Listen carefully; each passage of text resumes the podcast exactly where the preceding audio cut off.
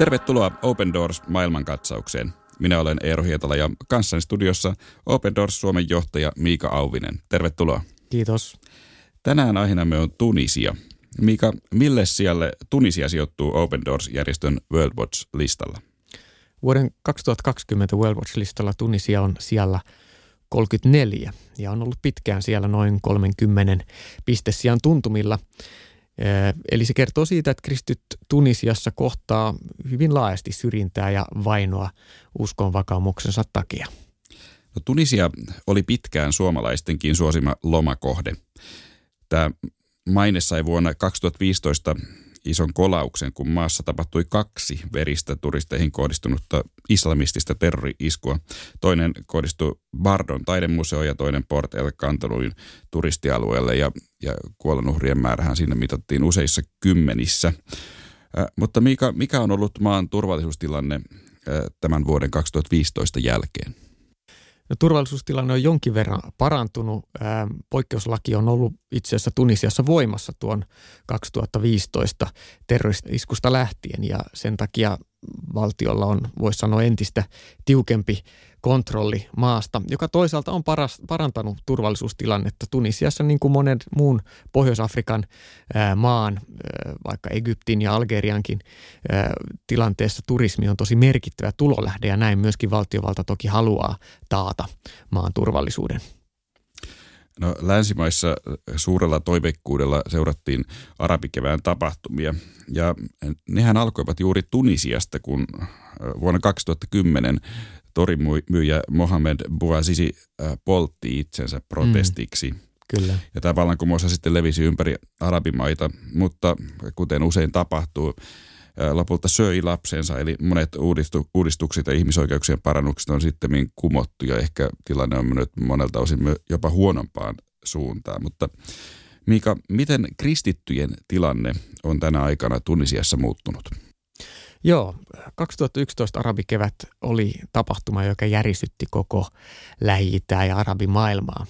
Paljon toivottiin, että tämmöisten yksinvaltias johtajien aikakausi olisi näissä maissa ohi ja demokraattia voittaisi ja samalla sitten uskonnonvapaus ja muut ihmisoikeudet toteutuisivat paremmin.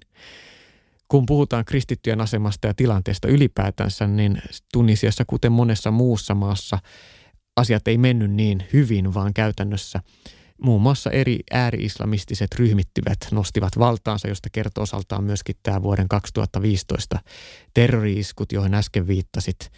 Ja kristittyjen asemaan Tunisiassa tuo arabikevään tapahtumat ei suoranaisesti vaikuttanut millään suoralla positiivisella tavalla.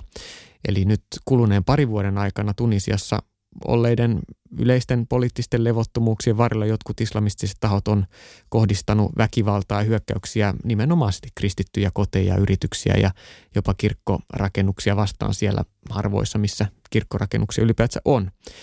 Ja siksi Tunisia on, on hiukan jopa noussut World Watch-listan ää, sijoituksissa nyt vuonna 2020.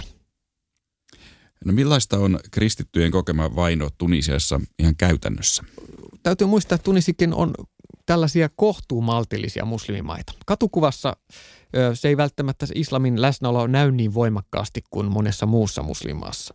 Eli siellä näkyy Tunisian kohdalla Ranskan siirtomaajan vaikutus hyvin vahvana. Siellä esimerkiksi naisten pukeutuminen on vapaampaa, ei ole huntupakkoa. Ja ainoana arabimaana Tunisiassa noudetaan Euroopasta tuttua maanantaista perjantaihin ulottuvaa työviikkoa, eli lauantai ja sunnuntai on vapaa päivä, joka on tosi poikkeuksellista. Yleensä muslimaissa perjantai, pyhä perjantai islamismaissa on se yleinen vapaa päivä. Mutta kuten muissakin muslimaissa, myös Tunisiassa muslimien avoin evankeliointi, se on kiellettyä ja raamattujen ja hengellisen materiaalin saatavuutta rajoitetaan hyvin voimakkaasti. Ja erityisesti vainoa Tunisiassa kokevat islamista kristityksi kääntyneet ihmiset – Eli virallisesti Tunisiassakaan ei tunnusteta islamista kristyksi kääntymistä lainkaan. Ja näin ollen kristittyjen kokema vaino Tunisiassa on, se on hyvinkin laaja. He saattaa kohtaa, kohdata syrjintää, syyttelyä, menettää työpaikkansa, monenlaista epävarmuutta, menettää perhesuhteensa, ja näin ollen kristityksi kääntynyt muslimi Tunisiassa joutuu usein pitämään uskonsa täysin salassa. Voitko Mika kertoa vielä muutaman esimerkin tästä, mitä puhuit? Joo. Esimerkiksi eräs nuori nainen kääntyi islamista kristityksi ja hän oli kaupassa töissä – ja kun hänen kristyksi kääntyminen tuli tietoon hänen työnantajalle ja työkavereille, hänet irtisanottiin välittömästi tästä työstä. Meille Suomessa tämmöinen voisi olla käsittämätöntä, mutta Tunisiassa ja monissa muissa Pohjois-Afrikan islamistisissa maissa tämä on ihan normaalia.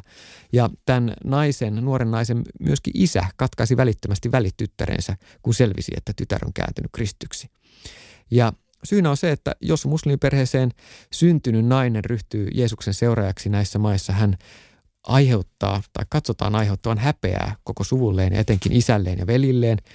Ja näin katsotaan, että hän on hylännyt juurensa ja ryhtynyt johonkin kummalliseen outoon toimintaan, jos, jos ö, kääntyy kristyksi. Tämä toki samat epäluulot suhtautuu miehiin, mutta etenkin naisten asema on paljon heikompi tämmöisessä tilanteessa.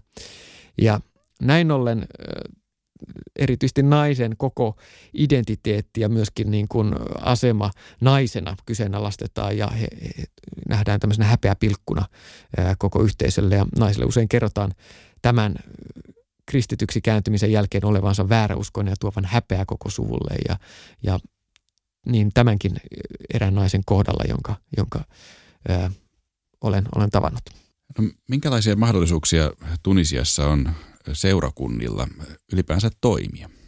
Seurakuntien toimintaa valvotaan hyvin tarkasti ja rajoitetaan hyvin tiukasti Tunisiassa. Tunisian pääkaupungissa Tuniksessa on esimerkiksi ranskankielinen seurakunta ja sitten on toisaalta englanninkielinen anglikaani seurakunta ja muutama yleisöllekin avoin ö, katolinen kirkkorakennus, jotka katolinen kirkko on pitkään ollut Tunisiassa. Mutta käytännössä ajatus on kuitenkin se, että, että Euroopasta tuleville esimerkiksi ranskalaisille, niin heille on tämä ranskalainen kirkko, he voi käydä siellä. Sitten taas englantilaiset voi käydä anglikaanikirkossaan ja hetkinen, sitten ne tunisialaiset. Öö, ajatus on se, että no eihän tunisialaiset, he ei käy kirkossa, koska he on muslimeita. Eli tämä on tämä yleinen muslimimaissa oleva ajatus siitä, että kristityt ovat länsimaalaisia, ulkopuolisia, mutta meidän maassamme jokainen on muslimi. Ja näin myös Tunisiassa. Ja viranomaiset, ihan poliisi valvoo usein näihin myöskin ranskankieliseen ja englanninkielisiin kirkkoon meneviä. Ja esimerkiksi alle 18-vuotiailla tulee olla perheen isän suostumus osallistua kristilliseen toimintaan. Ja tämä kertoo siitä, kuinka tarkkaan tilannetta rajoitetaan ja, ja siihen myös viranomaistasolla puututaan. Valtaosa kristyistä tulee kuitenkin Tunisiassakin uskoa muslimitaustaisten kristittyjen näissä maanalaisissa seurakunnissa ja kristittyjen määrä kasvaa näissä salaisissa seurakunnissa jatkuvasti, vaikka siellä moni sitten saattaa menettää yhteyden esimerkiksi omaan perheeseensä. Niin miten se on mahdollista, että ihmisiä Tunisiassa kuitenkin tulee kristilliseen uskoon? Kerro Miika, mikä on tämän salaisen seurakunnan kasvun taustalla?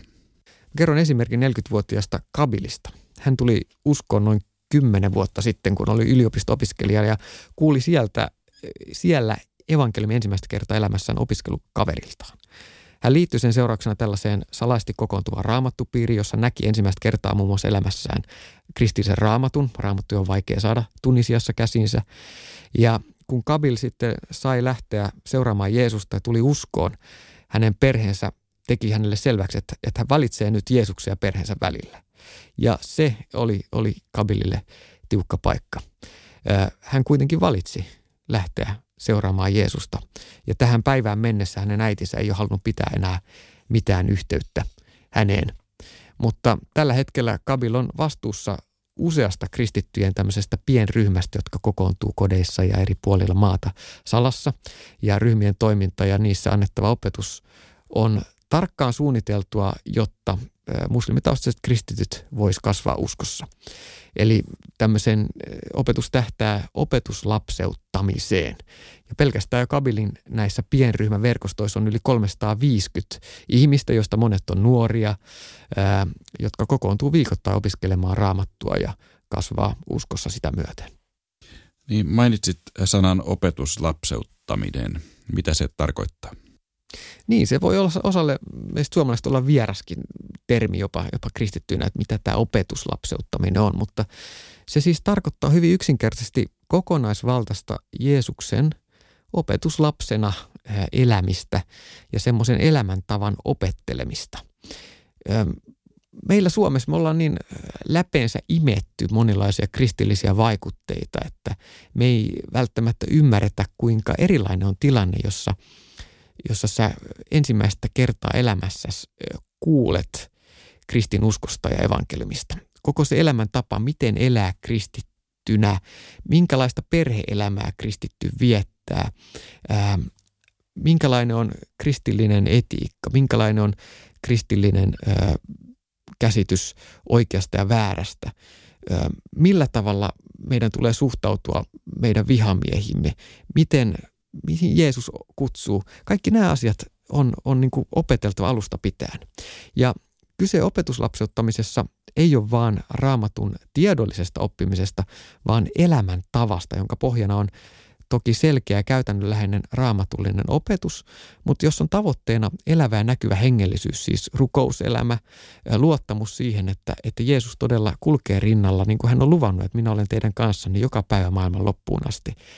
Eli kasvaa suhteessa Jeesukseen, jossa, jossa kysytään Jumalalta neuvoa, apua, kiitetään häntä elämän hyvistä asioista niin, että Jeesus saa olla joka päivä rinnalla kulkevana ohjaajana ja syntien sovittajana. Ja tätä kautta kristillinen usko ei ole vain jotain, joka otetaan sunnuntaisin esille ää, jostain tuolta hyllyltä, vaan se on, se on elävää todellisuutta, jossa samoin kuin me hengitetään, niin, niin Jumala saa käyttää ja johdattaa ihan konkreettisesti. Ja tästä usein Tunisiassa ja monessa muissakin Pohjois-Afrikan maissa, jossa kristyt elää vainon ja islamilaisen yhteiskunnan keskellä, myös nämä kristyt kertoo, kuinka Jumala varjelee heitä monista tilanteista, kuinka unessa Jumala näyttää ennalta jotain tilanteita ja johdattaa sitä kautta, antaa ymmärrystä, kutsuu rukoilemaan sairaiden tai, tai omien perheenjäsenten puolesta ja nämä perheenjäsenet saa tulla uskoon. Antaa voimaa elää vaikka Jeesuksen rakkautta todeksi niin, että läheiset ihmiset huomaa, että hei, tuossa ihmisessä tapahtuu joku muutos ja haluaa sitä kautta oppia enemmän Jeesuksesta. Tämän kaltaisiin asioihin nimenomaan tämä opetuslapseuttaminen tähtää. Miten Open Doors-järjestö toimii Tunisiassa?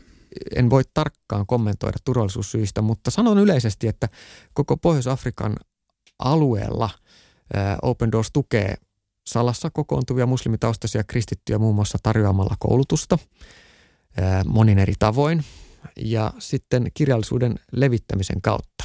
Tunisiassakaan ja monessa muussa maassa, niin kuin totesin, niin raamattuja ei saa mistään julkisesti helposti. Eli näin ollen kyllä se on todella tärkeää, että meillä Suomessakin on mahdollisuus lukea raamattu. Sitä ei kaikilla maailmassa ole. Ja sitten Open Doors tarjoaa myös, myös taloudellista apua esimerkiksi uskonsa takia kotinsa menettäneille tai työpaikkansa menettäneille kristityille monissakin Pohjois-Afrikan muslimimaissa. No jos kuulijalle nyt on herännyt ajatus Tunisian ja ylipäänsäkin Pohjois-Afrikan kristittyjen auttamisesta, miten, mitä hän voisi tehdä? Ensimmäinen on rukous ja rukoilla esimerkiksi Tunisian kristittyjen puolesta, että he saisivat rohkeutta kertoa uskosta, vaikka he saattaa kokea syrjintää sen takia. Ja toki on kiitollinen jokaisesta, joka haluaa tavalla tai toisella rukouksen lisäksi toimia tai tukea vainottuja kristittyjä Open Doorsin työssä Suomessa. opendoors.fi osoitteesta löytyy näistäkin mahdollisuuksista lisää tietoa. Tämä oli Open Doors maailmankatsaus. Open Doors-järjestö tukee vainottuja kristittyjä ympäri maailmaa ja muistuttaa siitä, että kristityt ovat maailman vainotuin yksittäinen kansanryhmä. Open Doors julkaisee joka vuosi World Watch-listan, joka kartoittaa kristittyjen vainoja ympäri maailmaa. Open Doors palvelee vainottuja kristittyjä yli 70 maassa. Lisätietoja todella saat osoitteesta opendoors.fi ja YouTubesta hakusanalla Open Doors Finland.